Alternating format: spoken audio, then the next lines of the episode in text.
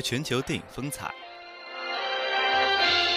侠探杰克永不回头，于十月二十一日。掌握一线电影资讯。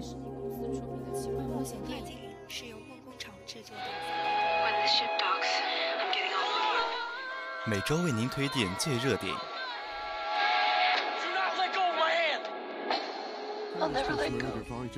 讲述每部影片聚光灯背后的故事。精彩电影分享，尽在每周四晚影音港。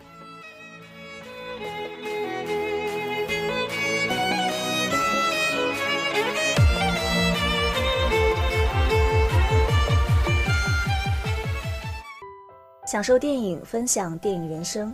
这里是每周四晚的影音港，很高兴和你相约在 FM 八五点一华海之声无线广播电台。我是本期播音十七，我是包子。本期的影音港将推出毕业季专栏节目。那么一段音乐过后，进入先行盛夏光年。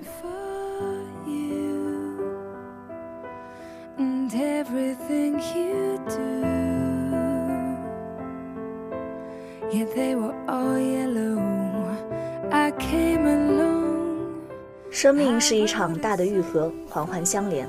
此间的我们，面目从容地穿行而过，于千万人之间，于时间的无涯的荒野里，没有早一步，没有晚一步，刚好遇见了彼此，遇见所要遇见的人，遇见四年来共度风雨的集体。嗯，那包子，我想问你，是因为什么契机选择进入淮海之声？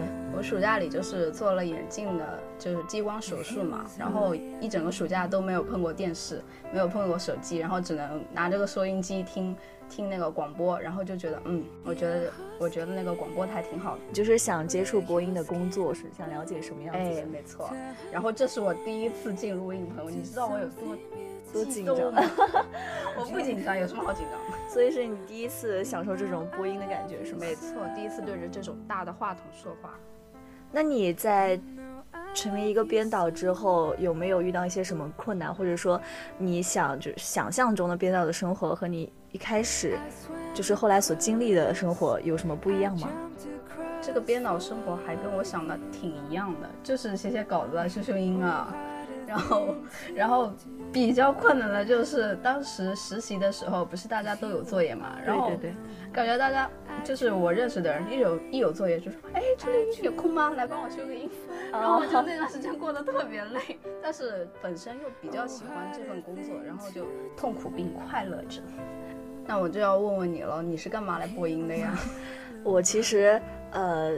从小时候开始就对那种文娱活动非常感兴趣，就是小学开始我就经常参加学校的一些朗诵呀，然后还有包括嗯舞蹈表演之类的。我当时就是就是从小就对这个这方面的事情比较感兴趣，可能也是因为我妈给我取了个名字叫袁艺，对她就是我从小别人就是每次上台。讲自己的名字的时候，自我介绍都会要讲自己名字的含义，然后我每次都要跟别人说一遍，因为我妈妈希望我多才多艺，然后就导致了我一种心理暗示，就从小就特别喜欢去参加那些，呃，唱歌跳舞啊之类的，所以说一直对播音和主持也有一定的向往，而且我本身自己也是一个声控，我会特别喜欢听那些声音好听的。那你会，那你会去看那种，呃，就是下那种那种声音的软件吗？有呀，我有好多，就是。喜马拉雅，然后还有那个，就是我们这个台在的那个荔枝，我也经常听。哦，其实还是有很多不错的播音的。然后，当时我记得我好像是在暑假的时候就已经加了那个广播站的那个群，因为因为当时真的是淮海之声的人无孔不入，哪里都有他们。然后就是在暑假的时候就已经开始宣传了嘛，再加上本身播音台对同学吸引力也很大。然后，当时其实已经有一个类似于那种呃感兴趣的人都加一个群，然后就加一个那种什么什么怀生的群，然后进去之后就聊了很多。其实一开始的时候我压力挺大的，过来面试，因为因为我听他们说都是什么几百个人，当时播音说刷的人很多，包括我，差不多就是七八百个人吧，然后最后留二三十个。我其实也就是我对自己的普通话还算是比较有自信，因为从小就是的学校环境就是讲普通话，所以说身为一个常州人，颇感荣幸有这样的同乡。但其实我是扬州人，走吧你。然后，但是，但是，但是我很早就到常州了。但是常州你会发现，其实常州很多学校里很少讲方言的，同学们之间基本上都是讲普通话。当然了。对啊，所以说从小的环境也也就让我觉得讲普通话就很习惯了，没有什么太难的事情。所以说，当时就去那个了嘛。但其实我，我当时是去读了一个叫我抽到的稿子是那个海海燕吧，好像是，然后。是一个非常慷慨激昂的一篇文章。当时我去读的时候，就是我拿着稿子在下面练，我还想想我在想那个稿子那么就是很很亢奋的那种感觉，然后我就用那种非常朗诵腔 的那种语调给读出来了。然后后来当时就有学长指出我说，就是我的朗诵腔太重了。然后然后底下就有学长学姐学长学姐给我。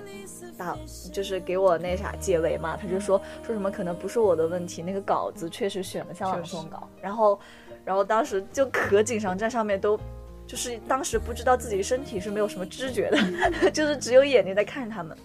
我记得当时是那个在文渊楼。就是我们上马克思课，我跟你不是一个校区。对，然后我们在那边是一个很大的教室，然后我记得外面还有一个小广场，我们就在那个广场外面等，然后一个一个进去面试嘛。我记得我刚从那个门进去的时候，我就前面坐着一排面试官，全是学长学姐。我当时一进去说哇，好漂亮，颜值好高，我直接被颜值震惊了，你知道吗？就是我以为这个颜这个，我当时就想这个社团部还会有什么颜值硬性要求吧？青出于青出于蓝胜于蓝了，你太会说话了，谢谢。然后，然后我真的是就觉得很羡慕他们，也也觉得是那样的，而且他们的播音能力也很强，真的是可以当成是一种榜样去学习的。确实，对我当时抽到了稿子。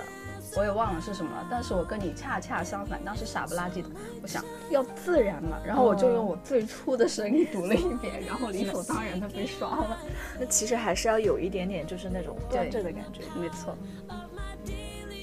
哎，那你还记不记得我们当时实习期的时候非常的忙，忙的。就晚饭都吃不上，然后我我就记得有一天晚上特别凄惨，就是录到七八点，然后我当时大一的校区是在通贯，然后回去的时候，餐厅全都关门了，我的晚饭就是两包牛奶，哎，太可怜了，然后把把那个垃圾桶里的牛奶皮 拍了放到那个。播音群里，然后说这是我的晚饭，然后大家都抛出了自己觅晚饭晚饭觅食的那个各个塑料壳子。是的，因为嗯，通贯的食堂关的也比较早，然后也比较附近也没有什么饭馆之类的。但是我记得当时实习期的时候，我真的觉得台里就是包括我们那一届播音那一届人，我都觉得。其实刚开始进来的时候，心里还是挺没底的，感觉优秀的人好多，对他们就是很多，就是包括播音啊什么的，都是让我觉得还是很有竞争力的对手了。你们 真的是很有竞争力，所以当时其实还是挺紧张的。不过那时候就是有一个学长，就是石磊学长嘛，我觉得他对我们真的特别关心。然后就是不管是我们生活啊、吃饭什么什么的，然后包括修作业，那时候他才大二嘛。然后播音什么，我们当时我记得我当时每次遇到什么问题的时候，都会去找他。对，室内学长非常负责。对，而且他基本上他的时间、业余时间都付出在了淮海之声。没错。但是，唉，他后来考研了，没事。真的吗？真的。他考上了吗？他第一次考上了，然后后来又去考了一次，我也不知道。因为好像是因为说他对那个学校不太满意吧？不是第一次，他考的专业好像不是全职的。哦，是非全日制的是吧？对，非全日制的。然后后来又重考了一次，不过我觉得他是真的是能耐得下心学习的那种。对对对。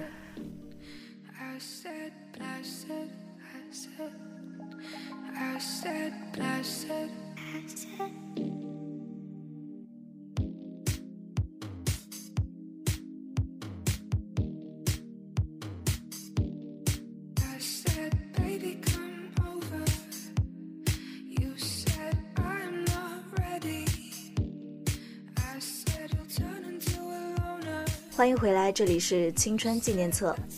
六月是一个完整而又单薄的月份，一场风吹过，匆匆与你作别。没有祝福，只有挥手。或许在冥冥之中，一切逝去了的，注定永远不再回来。一切的一切，无数的无数，都只能是昨日的一纸誓约和一场等待。那些路过的情，等过的人，终将如同一场烟火的表演。即便绽放绝世璀璨，也不可昂首眷恋。或许某一天，在人潮拥挤的街角，一场邂逅已是百年。那校园时代的时候，有没有一段温馨的爱情或者是友情让你十分感动？在细碎的片段中，能不能让你收藏起那些动容的瞬间呢？你有没有什么关于友情和爱情的感动的瞬间？友情吧，我觉得行可以讲讲就是就是你们是四人一宿舍是吧？对，四个人，然后感觉就是处的还不错，嗯，就两个人共用一个垃圾桶，啊、我们也是。然后呃一开始的时候总会有些摩擦嘛，然后到后来大四的时候就感觉变得大家都看开了，也比较和谐，挺好的，都都和谐相处。就是我们宿舍是六人间，所以说嗯其实六个人的话，他会冲突更大一有点，小团体出现，会有冲突更大一点。对，但其实，但其实大学这几年，我们也会有一点，就是每个人之间，有的时候是你和他，有的时候是他跟他，怎么样怎么样，就会有一些冲突。但是我们我们宿舍还是总体来说还是比较好的，就是没有那种嗯太过于大的争执，然后也没有说闹到闹不到闹到那一种没有办法正常交流的那种地步。嗯，其实其实我还是觉得挺幸运的吧，就是能遇就是到比较好的。我也觉得挺幸运的，遇到那个宿舍的姑娘全都性格蛮好的。嗯，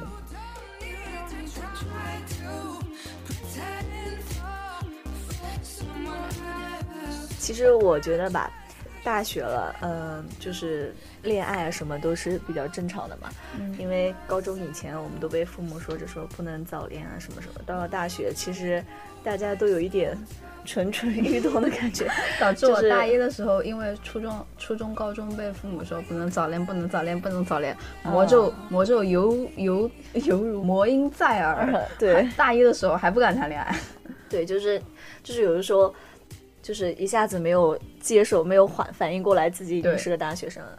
但其实我觉得大学的爱情是真的，呃，相对来说还是比较单纯、比较美好的。没错就是我认识我有有一对朋友，就是他们俩是，呃，大一的时候就认识了，然后当时是他们俩是男生大一级，然后是一开始的时候是，呃，上下级的关系，嗯，对对对，但是我们当时其实一开始的时候都以为他会和另外一个学姐在一起，因为当时他们刚离开的时候就觉得很哦配，，他们是那个对对对，那个就一起工作的同同事，对，然后就是没有想到很多事情就是那么的奇妙，然后最后他们俩就是在一起，而且就是非常好，就是一起出去旅游啊，一起学习，然后我觉得他们俩已经对未来做好规划了。对，而且男生已经去男女女生家里去玩过，就见过他的，算是见过父母了。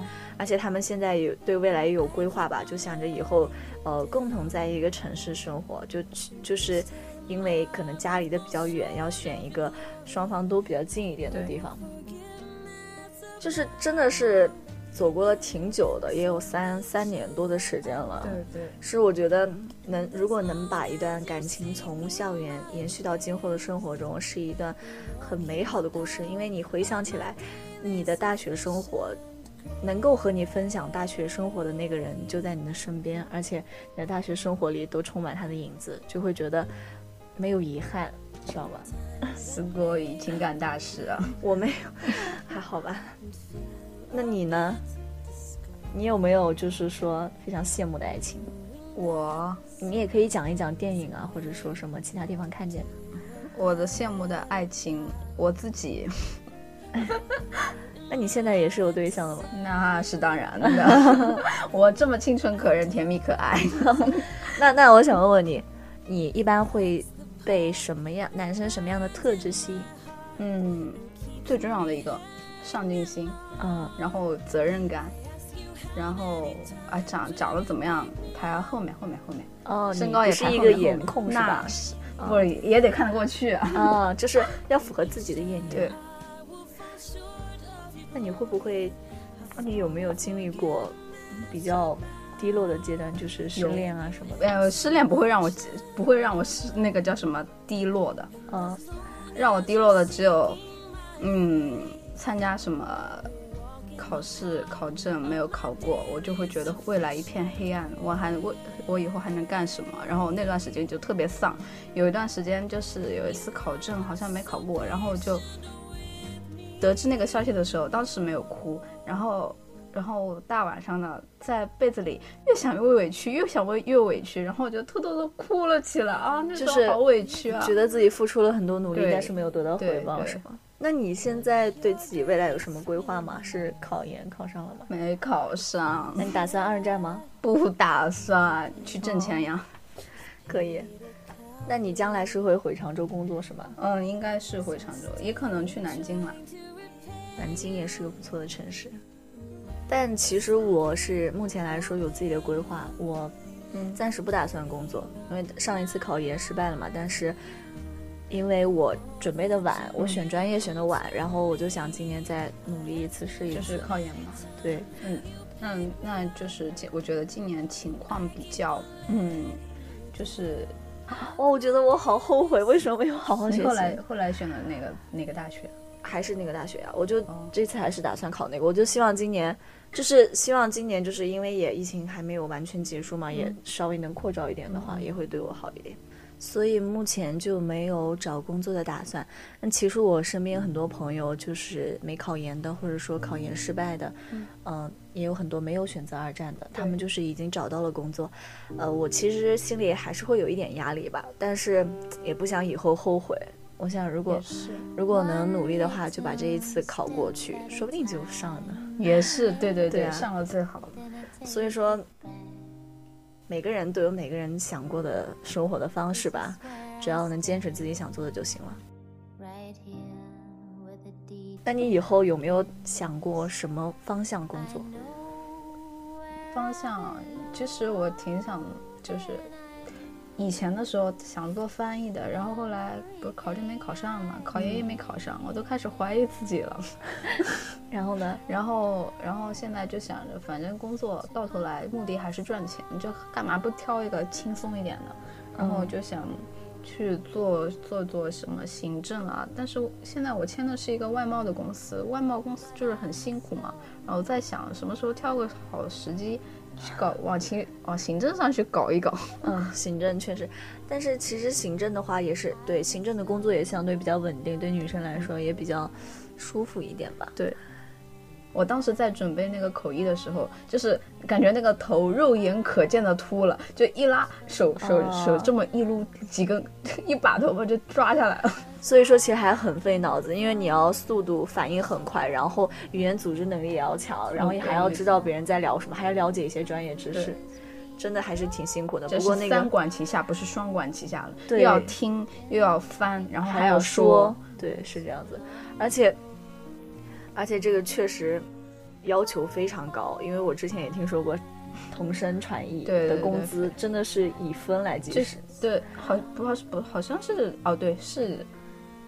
一个小时多少多少钱吧？对，就真的啊！但是那个脑细胞可能消耗的也特别太大了，这简直是以秃头为代价。我觉得作为一个外国语院的学生，如果往翻译这方这方面走的话，同声传译就是一个。但是但是绝大部分的人还是是做的笔译，但是笔译很廉价的。但是同声传译就是它的。要求很难达到，对一般人来说，因为一般同声传译都是要求研究生，嗯，然后或者你去考二级笔二二级口译的话，还是得考编制才能，就是如果自己接私活很难接到的。它是类似于是公务员的一种性质吗？对，嗯。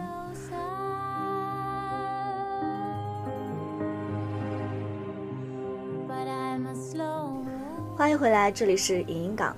前面我们聊了许多关于大学校园的毕业话题，那么现在让我们进入影音港的电影分享阶段。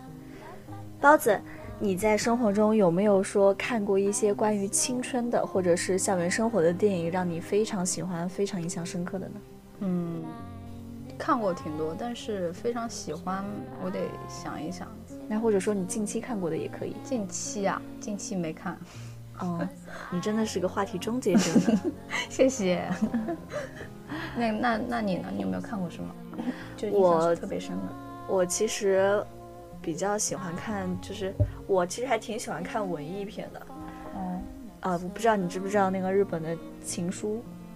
听说过，而且在英语课上，嗯，然后看过好多好多片段剪辑。其实它是一个日本文艺片，有一个很大的特点就是。情节故事情节性不是很强，但是它的那个思想内容很对，而且它的那个氛围的渲染也做得非常好。对，所以我就其实记不太清，它里面内容就是讲了一个男孩子和一个女孩子，他们的名字是一样的。然后那个男孩子暗恋她，然后给她留下了情书，嗯，但是那个女孩子一直不知道，好像后来是那个男的是去世了吧，应该是，然后就很久没有联系，很久以后他才在一个地方发现了他给她写的情书，是一个非常浪漫的故事。其实我记不太清情节，但是我能清楚的想起他的那种氛围。我印象特别深刻的一个画面，就是在一个昏黄的午后，然后在一个教室里，那个女孩子从那个教室门口走过去。就是没有办法去描述他的讲了一个什么故事，但是他会给你留下一个嗯很美好的感觉，就真的只能用感觉来形容。那你就是说到日本电影，我也想起来，我之前也做过一期，就是关于日本治愈系电影的那种节目，然后。你也知道我的我的艺名都取叫包子了，我，肯定很爱吃，对吧？对对。然后其中有一有一个电影就是小森林，它分秋夏呃夏秋篇还有冬春篇吧。然后我就特别喜欢那部电影，然后就把它写了上去。然后那那两那个电影就是主要是讲一年四季一日三餐嘛。那你也有没有看过电影《青春派》？你还记不记得？就是居然给黄晶晶当众表白的那个片段，嗯，知道知道。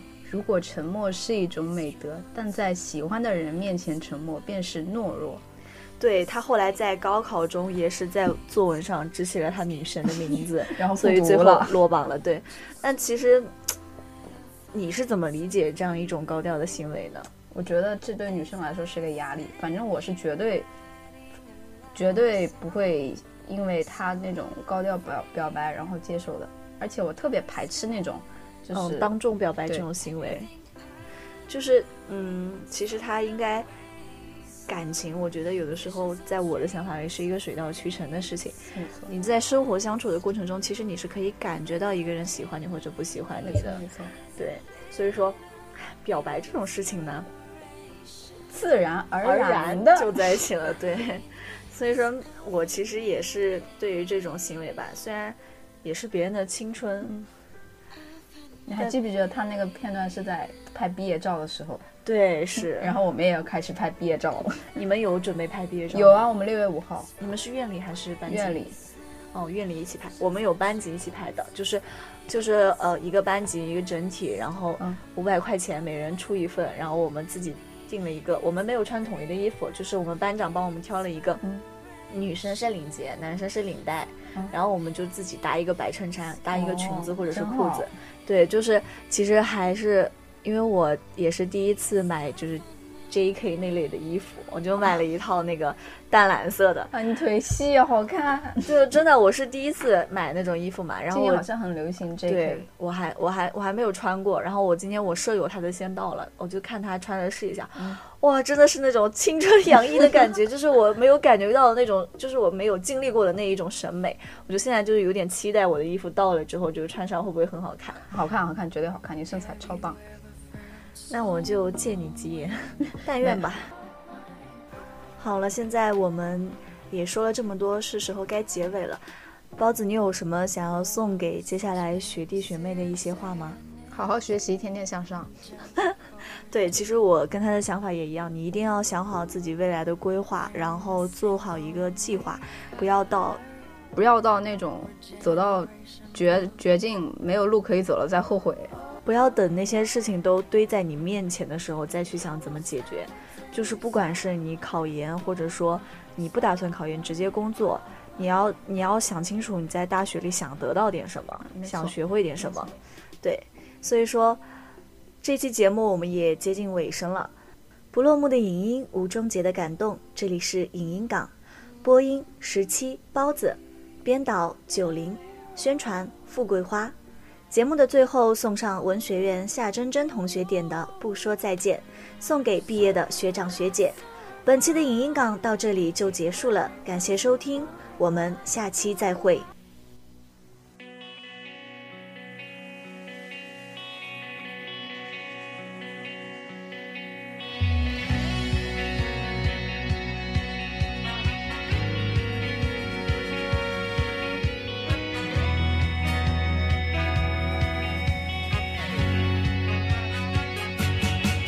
再见了，相互嫌弃的老同学；再见了，来不及说出的谢谢；再见了，不会再有的流淌作业；再见了，我留给你毕业册的最后一页。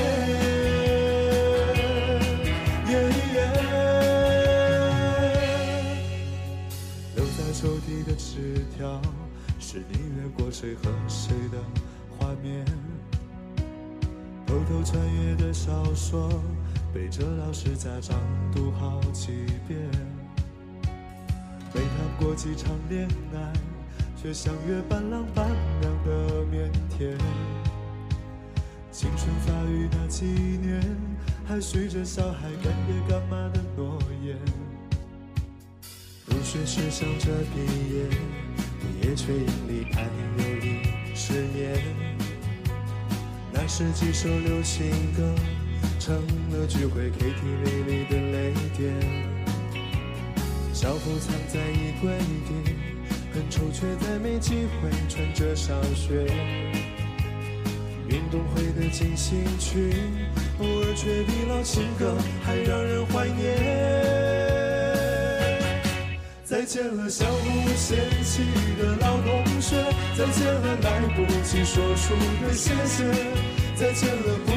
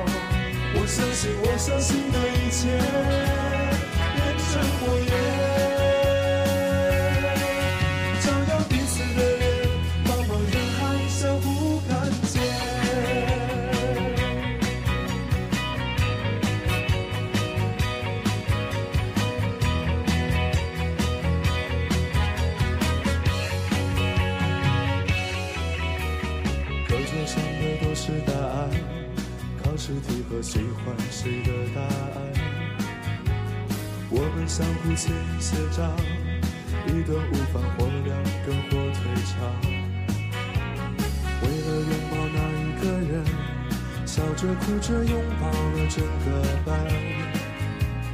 毕业照总有些难看，每次看到却觉得特别的暖。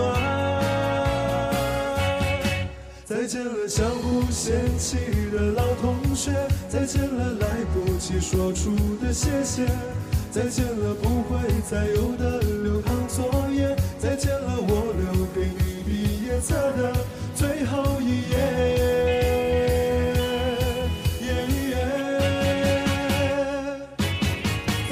相互嫌弃的老同学；再见了，来不及说出的谢谢。再见了，不会再有的流淌作业。再见了，我留给你毕业册的最后一页。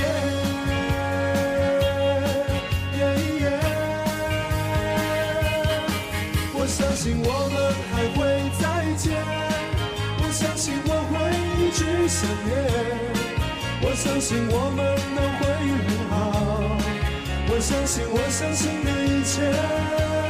变成火焰，照耀彼此的脸，茫茫人海相互看见。课桌上刻的我爱你还在，多少澎湃如海，如今变成感慨。谁的青春不迷茫？其实我们都一样。